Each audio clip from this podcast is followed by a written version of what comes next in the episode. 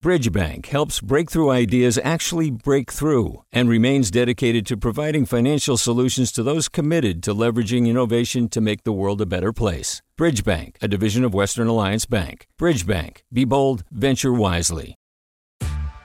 Hey there, this is Brittany Luce from NPR's It's Been a Minute. KQED's podcasts like The Bay, Bay Curious, Mindshift, Right Nowish, and more all tell the stories of the Bay and beyond with reliable, human centered journalism.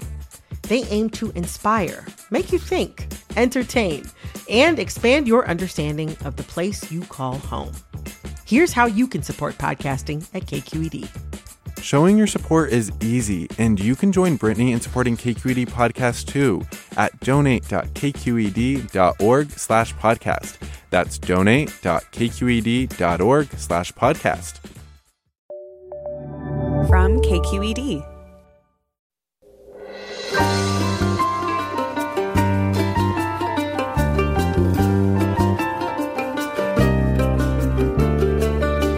From KQED Public Radio in San Francisco, I'm Mina Kim. Coming up on Forum, almost all businesses in California can reopen at or near full capacity on June 15th.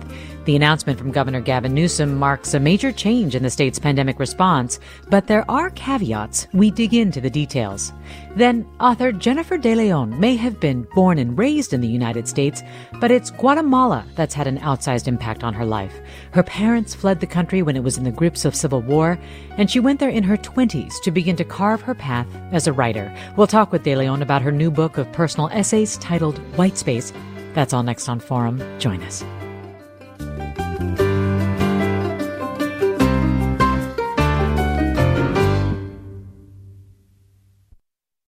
Support for Forum comes from San Francisco Opera. Set 10 years after a school shooting, the critically acclaimed opera Innocence takes us into a complex emotional journey where our understanding of innocence and guilt is constantly upended. Kaija Saariaho's ethereal score collapses the past into the present as a community of survivors grapple with how to move forward.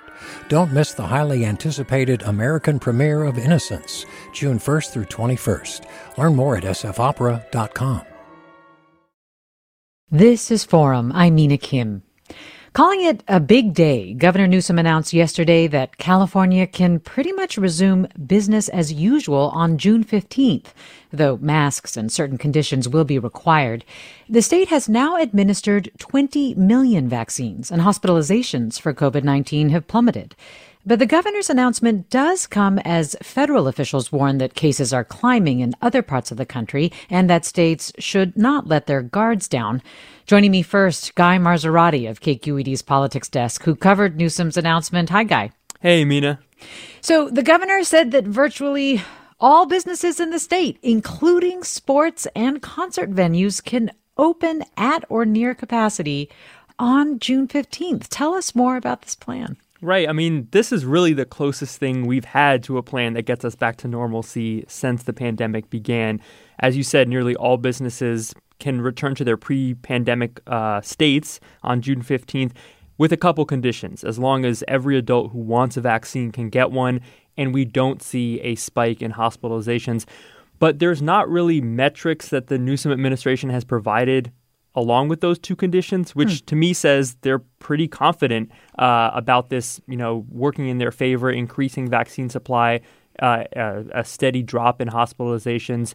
Um, and I think ultimately they, they wanted to get this date out there, this piece of good news out there for Californians to look forward to. And so confident enough to get rid of the whole county by county tiered system that had a lot of metrics that needed to be met and so on? That's right. So the red tier, yellow tier, orange tier, that's all going to go away on June 15th. It's been around since last summer, kind of as a way to measure the spread of coronavirus, roll back uh, openings, allow some openings. But it is confusing ultimately. I mean, especially uh, the metrics they're using now, adjusted case rates, which are based both on the spread of the virus as well as how much testing each counties are doing. Um, that's all going to go away hypothetically on June 15th if these conditions are met, and that the reopening that is anticipated will be statewide. Can you talk a little bit more about the rules related to large indoor venues like conventions, sports events, things like that, that could require people to present proof that they've been vaccinated? Right. The, this is really the only thing the administration singled out as not going all the way back to normal right away in June, and those are, you know, conventions, p- perhaps really large indoor sporting events that will require vaccinations or proof of negative tests. I think at this point it seems like it's it will be up to the organizers of these events to come up with some kind of system where people can show they've been vaccinated or have a negative test. We didn't hear any details from the state um, on anything like a vaccine passport or, or vaccine ticket to these kind of events. So I think ultimately it's going to be you know up to these these individual uh, organizers to make that happen. And the other thing that will also stay in place that will remind us that we're in a pandemic are mask mandates, right? That's right. There's still going to be the, the mask mandate. Um, and I think that that has a lot to do with the fact that not you know children are still not going to be vaccinated. This uh, precondition for mm. opening in June is for make sure everyone 16 and up can get a vaccine. It doesn't you know uh, rely on children having an availability uh, to be vaccinated. And so I think that's a, a, piece of this is still wanting to have masks in place um, at businesses and gatherings um, in order to avoid spreading it to folks who at that point still will have not received a vaccine. Well, I want to invite listeners to join this conversation. What what are your questions or concerns about California's reopening plan? You can call us 866-733-6786. Again, 866-733-6786. You can also get in touch on Twitter or Facebook at KQED Forum or email us forum at kqed.org. And joining us now is Dr. George Rutherford, professor of epidemiology and biostatistics and director of the Prevention and Public Health Group at UCSF School of Medicine. Dr. Rutherford, thanks so much for joining us. Well, thanks for having me. It's a pleasure to be on. So I want to ask you the same question that I just asked our listeners. What is your assessment of California's plans? Do you have concerns? Do you think we're going too fast? That this is about right? I think it's about right. Um, frankly, I, I I, one of the things that really sets California out from the other off from other states, and one of the reasons we've done so much better here recently, is we do have this careful reopening plan. But uh, you know, we're closing in. We have uh, one uh, of all tests are positive uh, as of yesterday.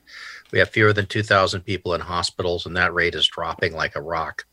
Um, we still have about 2,500 people new new cases being diagnosed each day or being reported each day you know, which is still quite a few, but it's a huge state. And um, I think that uh, I, I, I like telling people where the finish line is. Uh, mm. I think that's a good idea, and I think that makes a lot of sense um, uh, to me. It gives people time to prepare as well. For parents who are concerned that as everything starts to reopen, that their kids, of course, especially if they're under 16, won't be vaccinated by June 15th. How concerned are you about that? Somewhat. Um, I, I, the reading tea leaves, it appears that the I, am my guess is that the uh, is that FDA will approve the Pfizer vaccine for use in 12 to 15 year olds sometime in May, hmm. and possibly the Moderna vaccine not that not that um, you know fairly soon after that, which could be in 12 to 17 year olds. So I think we would be able to get adolescents on the list at least by say early June-ish. Um, and I, you can't vaccinate all the adolescents in two weeks, obviously, but it gets them on the list. Younger children, I'm I'm less concerned about. The outbreaks in uh, in the in the Midwest, specifically the one in Michigan, right, appear to have arisen uh, in large part from youth sports activities, um, and I, I, think getting vaccine into into adolescents will go a long way to uh, help blunt that possibility. But you're not too concerned. I mean, one of the things that uh, the governor was saying, of course, is that the reopening hinges on a sufficient vaccine supply and, of course, yeah. low hospitalization numbers. We're talking about a lot of times what's happening in the East and Midwest is can be, you know, a sign that something could be happening here or coming here. You are not mm-hmm. concerned about that? I'm not as concerned about as that. Concerned. I'm always, you know, this is my, it's my business to be concerned about this stuff. Uh, but I think that the way they're putting it together with a reliance on hospitalizations, excuse me, as a as a hard metric, which is pr- pretty straightforward to count, um, I think that that makes sense. And you know, at the end of the day, what are we trying to prevent? We're trying to prevent death, and we're trying to prevent severe disease. Um, and hospitalization is a good is a good marker for that. And you know, let's see how well we can do with that. Well, let me go to some calls we've already got coming in. Allie in Sacramento, join us. Hi, Allie. Hi, uh, thanks for taking my call. Um, I was just curious if the um, the state and the governor's office has given any guidance in terms of how this will impact the renegotiate the negotiations of schools reopening. Um, the negotiations have been very much based on the tier system, and so with that being taken away, it seems like the board, the districts, and the unions are going to kind of be back at square one. So, is there any guidance from public health policy in terms of how they're going to handle that? Yep. Guy Marzorati, what did the governor have to say about schools yesterday?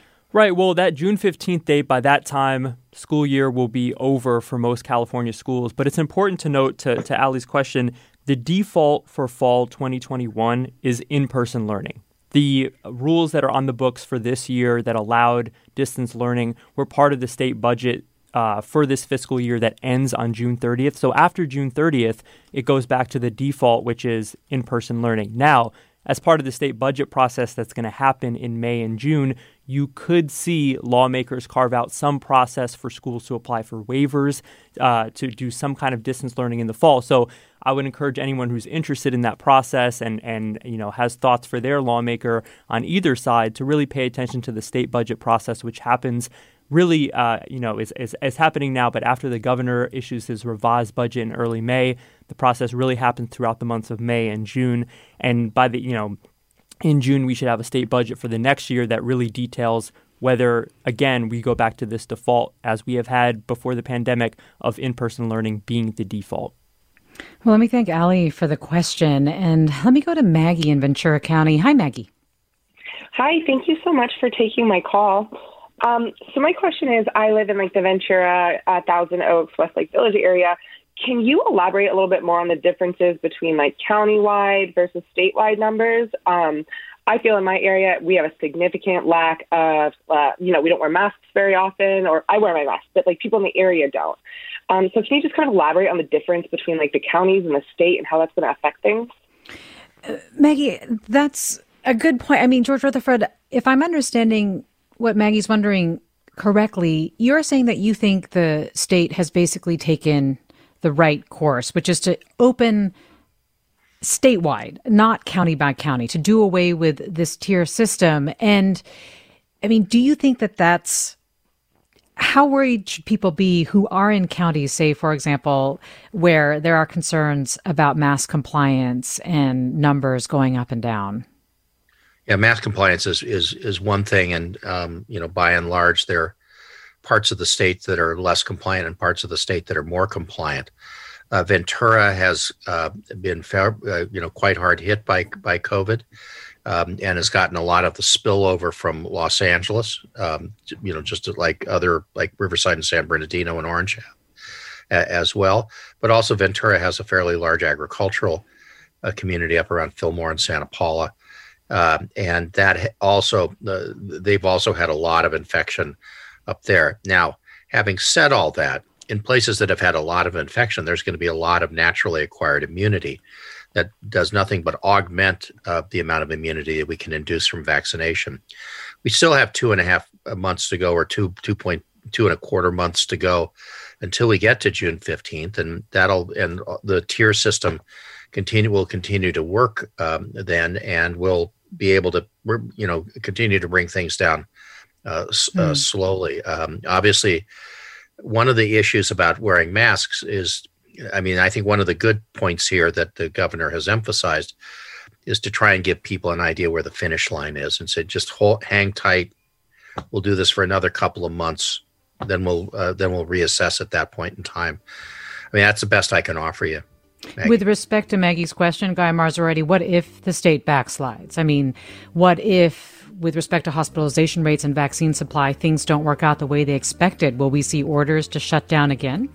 Well, they definitely, you know, left it open in between now and June 15th. There is the option for the state to not go ahead with this plan to, to, to, reopen on the 15th of June. But I should also say counties will be allowed to go further and enact their own restrictions if they feel that's necessary. Again, Guy Marzorati, KQED's California politics and government desk reporter and producer, Dr. George Rutherford of UCSF, both with us to talk about the governor's plan to reopen California businesses by June 15th. Stay with us for more. I'm Mina Kim.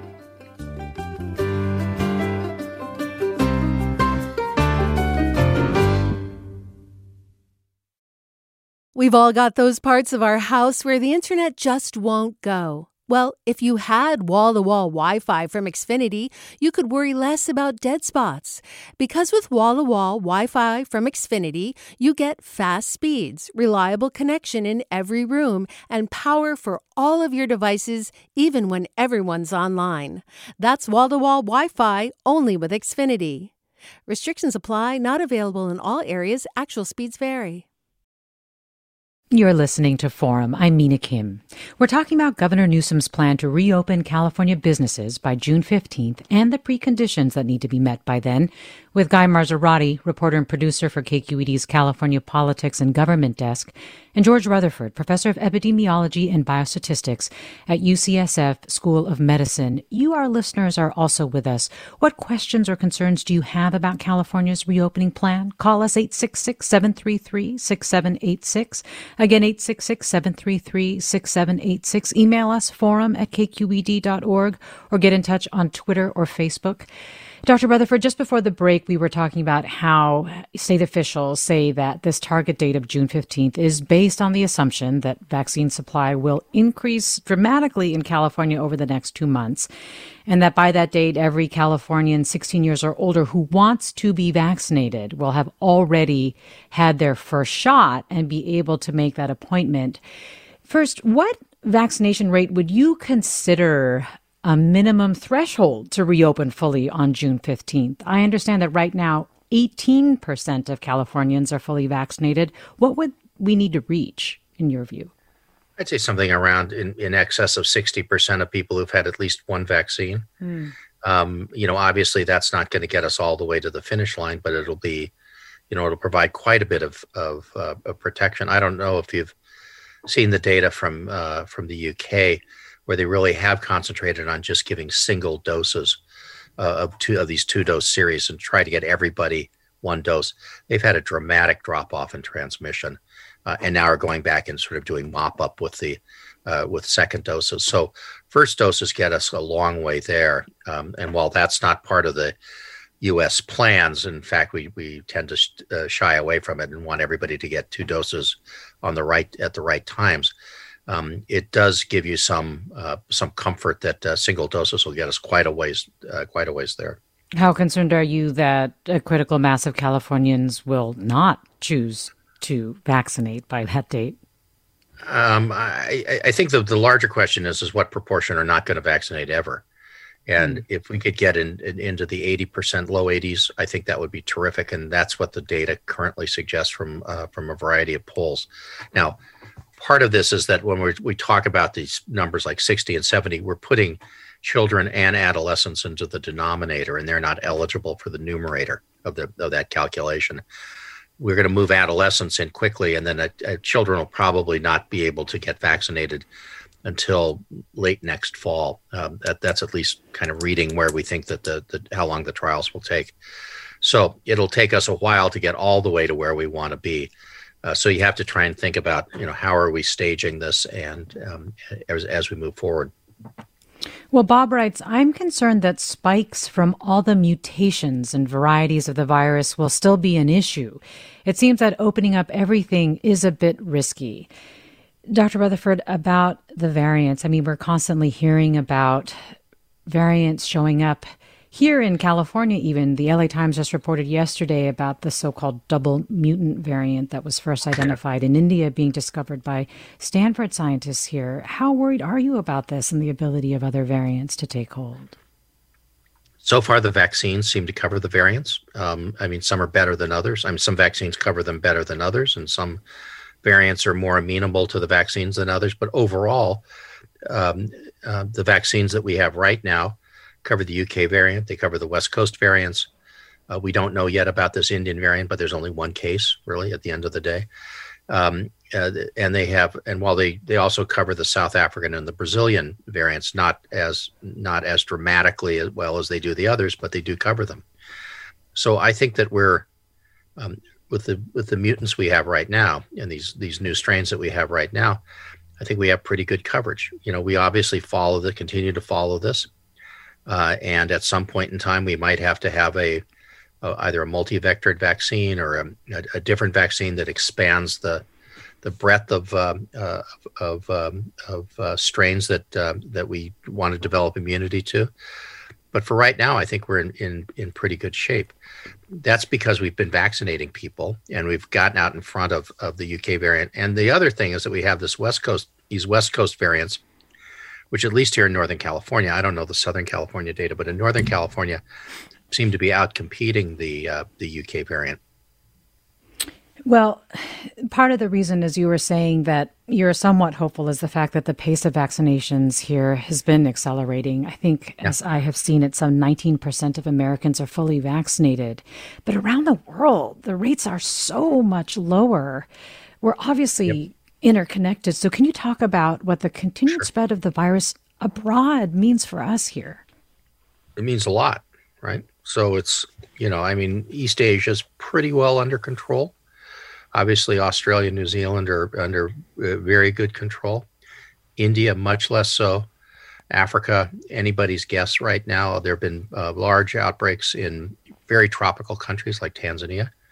Um, and then Europe is, and especially Central Europe and, and Eastern Europe, have had tremendous uh, problems. However, you know, I, and I have to always come back to explaining this, but I grew up in San Diego, and I can tell you that the population of Southern California starts about where Maggie is in, in, in Ventura or maybe even in Santa Barbara and goes all the way to Ensenada. And it's continuous population. And there's continuous population flows back and forth. And until we, you know, are able to, you know, deal with what's going on in right on the border, right on our borders in Mexico, and help them with vaccine and vaccination programs, you know, it's it's we're just going to have reintroduction. And you know the longer we wait and the more we mess around and the more uh, the longer it takes until they become really vaccinated um, you know that that's just going to be more mutations that we have to uh, we have to deal with. Now the good news is that Mexico has historically had some of the best immunization programs in the world so you really just need to get the stuff into their hands um, and uh, they can do the rest and is the U.S. doing enough to do that? What what should the U.S. be doing, in your view, with respect to helping other nations as well as keeping this nation safe?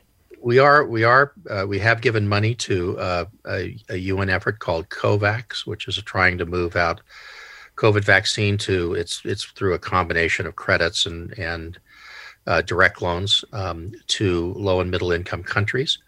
Um, we've given uh, uh, our surplus vaccine that we're not going to use to both Canada and Mexico. We gave a million and a half doses to to Canada and two and a half million to, to Mexico, which obviously is not that much, uh, but it's it's a start. Um, and uh, we're helping them. Um, yeah, well, and and you know they're perfectly capable of of buying their own vac- uh, buying their own vaccines. Now they're not you know they're not averse to using the Chinese vaccines, um, which work pretty well as well.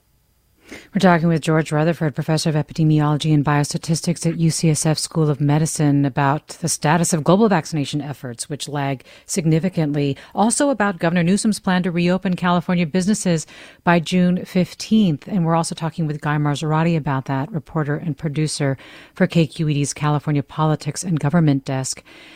Guy, Naomi writes, Why are we rushing to open California? I like Gavin Newsom, but this all feels like an easy way to appease those who are trying to push him out versus doing what is best for the safety of our state. Do you think this is being driven by a political calculation by the governor, Guy? I mean, I think it's impossible at this point to untangle the political motivations within the governor's public health announcements from what he's seeing uh, in the data. It's clearly in the mind of the administration that the governor is likely to face a recall election uh, in the fall. But as Dr. Rutherford has said, California is also seeing really great news on the COVID front in terms of metrics around hospitalizations, test positivity rates. Um, I think the best you know political solution for Newsom is a California in the fall that looks a lot like it did in the fall of 2019. Um, but there's no you know I, there's no way of really parsing out what percent of this decision is driven by the recall versus you know what he's hearing from his experts. Let me go to Bess in San Bruno. Hi, Bess. Hi, everyone. So I'm listening to this with great interest, but I want to understand when and will there ever be a policy for the people that are at home and non ambulatory? I'm calling on behalf of my father who has Parkinson's. He's 83 years old. He should have, he was ready to get his vaccine last year. He even has Sutter Nurse Helping at uh, Health at Home. Nurses come in twice a week. And while they were okay to give him the flu vaccine. They have told us to our frustration week after week that there's no policy to get my dad um, vaccinated. On our block, there's a woman who has uh, knee replacements and she can't get up, she can't drive. We have a person who's also severely uh, physically disabled, and then there's my dad. All three should be able to have COVID vaccine at home, and it's really hard. And I've said this to other people for my dad to be watching the news reports of people that are young, standing in line at Walgreens when he all he wants to do is be able to get out of his bubble um, he's been, that he's been in for a year and a half. And whenever I've called everyone from Newsom's office, even to Jackie Speier's office, they all understand there's a problem, but there's no policy and, and absolutely no advocacy. So what you're going to do with the thousands and thousands of people that are homebound and should have had their vaccines last year? Uh, well, Bess, let me see if I can get a response from, from Dr. Rutherford about your concerns. Dr. Rutherford, what about what Bess is talking about here? I completely agree with you. I mean, it's ridiculous.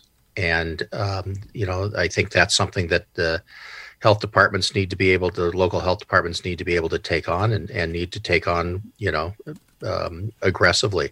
I can tell you in San Francisco, we know, um, we know that, um, um, you know, we know that there are pockets of unvaccinated uh, elderly people. Um, there, you know, the vaccine coverage for people over uh, 75 is not is not anywhere close to 100 percent. And there are door-to-door efforts being made to go through and and and find people and get them vaccinated. Now, uh, is there a list of, of, people? Can you get on a list for this in San Francisco? I, I, think it's more that we know where they are and we're going and knocking on doors. We're asking them rather than the other way around. I'm sorry I don't have a great uh, great answer for you, Bess, but I would um, get it on the agenda of the of your local health officer, the San Mateo County health officer. And Dr. Morrow is a terrific guy, and you know I, I think they're going to have the. Um, I would imagine, and I'm not trying to put words in his mouth, but I would imagine they'll they'll have the capacity to, for doing for providing mobile uh, uh, teams, and uh, they've already been fielded in in San Francisco, and I assume San Mateo is doing something very similar. I'm sorry, but I, sorry I don't have an exact answer for you. But I think Bess for registering that. Um, and let me go to Amber in Solano next. Hi, Amber. Hi, good morning. Thank you so much for this conversation. It's super, super helpful and interesting. I'm wondering, I run, um, I'm part of a large social service organization, and we have hundreds of staff people that are first line essential workers. And we were just, we've been wondering if there's ever been any conversations or any discussions about mandating vac- vaccinations for employers, employees to come back to the workplace. Hmm. Guy Marzorati, any knowledge for Amber on that? Yeah, the short answer is yes. Uh, the California Department of Fair Employment has said as long as employers accommodate, you know, religious beliefs um, and don't retaliate if someone requests a religious or medical accommodation. They can require vaccines uh, of employees. There is a catch, though. The the guidance that they put out said they they are allowed to require an FDA approved vaccine. And the vaccines out there now are operating under emergency use. Dr. Rutherford would know better than I the timeline for when uh, full FDA approval might come. Um, but the shorter answer to that is yes. State agencies have said you are allowed to uh, you are allowed to mandate a vaccination for your employees. Dr. Rutherford, did you want to respond? Sure. Um, the the answer that I've heard, uh, not written down, but just have heard in response to questions, is that the FDA wanted about six months of follow up data uh, after the emergency use author- authorization before it considered full licensure. Um, and that six months would be up in so since we started in December, that six months would be sometime in in mid May. Well, thanks, Amber, again for the question, and let me go to Barbara in San Francisco. Hi, Barbara. Hello. Um, I suspect my question is for Mr. Maserati. Um, originally, large performances such as choral singing, the opera, wind instruments, uh, and so on were considered the most dangerous. And I'm wondering if uh, they are included in the plan to open up, in quotes, completely. Hmm. Barbara, thanks. Guy? That that's a good question. I, I I'm not sure the size of the choral performance uh, you had in mind. I think when you know the administration is talking about large events, I envision more like you know concerts at Chase Center or uh, large convention halls um, that would require you know vaccines. I don't think you know if it's a, a smaller choral practice or, or gathering that would fall under that, but I don't have exact details on what's the threshold of, of attendees that would then trigger a requirement to get everyone tested or everyone vaccinated. And Dr. Rutherford, how much is, I mean, we heard so much about singing being a major spreader of the virus. Mm-hmm. How concerned should we be about large scale events involving singing now? There has been some talk that even outdoor large music events, for example, I, am sure that's mostly about crowds, but uh, but should should yeah. have pre preconditions about vaccination. So um, yeah, so I've been um, it's been my great pleasure, uh, and quite unexpectedly, I find myself um, having working working with the opera and the Arts Alliance now for the last year to try and figure out ways to accommodate um, opera um, uh, and get back into the uh, opera house. Um, and it's uh, there are complicated OSHA rules around this, and you can do the spacing. Um, uh, one of the UCSF uh, faculty members, um, Dr. Sanziana Roman, actually invented a mask that you can use for singing that actually um, it's it's not restrictive at all, and so that that can be used in practice. But you know, I mean, at the end of the day, we're talking about ventilation, we're talking about spacing, um, we're talking about testing, we're talking about vaccination. Um, you know, those are the kinds of uh, kinds of things that uh, uh, that the opera can uh, actually has tried to figure out exactly how to uh, space people and um, how to uh, how to have rehearsals and how to have wind instruments. Um, you know, it's a real education for me to understand about you know flutes and piccolos because you blow over the top of them are probably the most you know they're going to create the the you know the sort of the respiratory droplets that aren't kind of sucked up in a big horn um, like a like a like you know like uh, big horns do right? And so it's it's an interesting thing. The opera actually has um, is uh, opening on uh, the 23rd but it's opening as a great you know sort of mitigation thing essentially as a drive-in at the at the Marin at the Marin uh, Fairgrounds um, with the Barber of Seville, and, and um, you sit in your car and you bring the sound in through the radio. Um, it's it's really a remarkable uh, kind of accommodation, and I and I but I fully expect that as we as we start to work towards um, work through the summer and and enter this new land of no tiers, um, that, that will have, probably have some continued rules uh, around uh, these kinds of events. And here, I think it's both about the cast and the orchestra and the staff as much as it is about the patrons. Patrons, you can just say you need to be vaccinated or you need to be tested recently. Um, but the the staff and, and other people, that's a little bit more complex. But there are there have been people who have been working on this quite hard and um, uh, quite long hours and have really tried to put this together, mostly following the movie rules. Um, SAG and Directors yeah. Guild have complicated roles So it's a fascinating thing. I'm sorry to prattle on about it. It was a great question. Yeah, I mean, it's interesting to see how all of this plays out, what continues, and so on. So we only have about 30 seconds or so left, Dr. Rutherford. Can you just tell us? We are hearing, okay, we need sufficient vaccine supply, low case number, stable hospitalizations, and so on to make sure this is happening. What will it rely on in terms of our own behavior to make sure that we truly can go back to pre pandemic life, at least the good parts of it? We need to get over this hump in April where we don't have enough people vaccinated and we have enough unvaccinated people to maintain transmission, sustain uh, transmission. So people are going to need to, you know, um, not only get vaccinated when their turn comes, but to continue to exercise the caution, the kinds of cautions we've talked about. We're now talking about doing it for the next nine weeks or so, but you know, masks, etc. Uh, and that's what's going to get us to the to the goal line. Well, Dr. Rutherford, Guy Marzorati, thanks to both of you for talking with us today about the big news about California's reopening plan. Stay with us for more with writer Jen DeLeon after the break. I'm Mina Kim. This is Forum.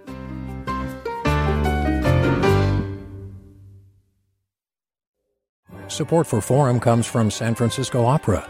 Set 10 years after a school shooting, the critically acclaimed opera Innocence takes us into a complex emotional journey where our understanding of innocence and guilt is constantly upended. Kaija Saariaho's ethereal score collapses the past into the present as a community of survivors grapple with how to move forward. Don't miss the highly anticipated American premiere of Innocence, June 1st through 21st. Learn more at sfopera.com. We've all got those parts of our house where the internet just won't go. Well, if you had wall to wall Wi Fi from Xfinity, you could worry less about dead spots. Because with wall to wall Wi Fi from Xfinity, you get fast speeds, reliable connection in every room, and power for all of your devices, even when everyone's online. That's wall to wall Wi Fi only with Xfinity. Restrictions apply, not available in all areas, actual speeds vary all over the country. We need to improve reading in Wisconsin. Schools are changing the way they teach reading. I'm calling for a renewed focus on literacy. We have gotten this wrong in New York and all across the nation. And it's happening because of a podcast. I think your podcast has changed my life. And I'm going to share this podcast with everyone I meet. Sold a Story investigates how teaching kids to read went wrong. New episodes of Sold a Story are available now.